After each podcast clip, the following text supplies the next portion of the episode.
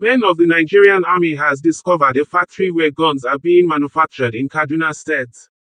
The Nigerian Army in a news release on Friday said troops of Operations Hakorin Damisa discovered the weapon manufacturing factory in Kafanchan community in the Jama'a local government area of Kaduna State.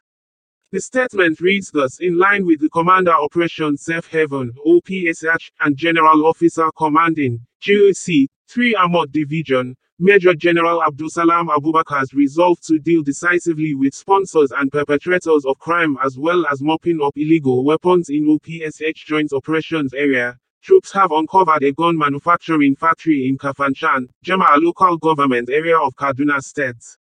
The discovery followed a week-long intelligence operations that finally led to the capture of a wanted gun runner Napoleon John who has been on the wanted list of OPSH.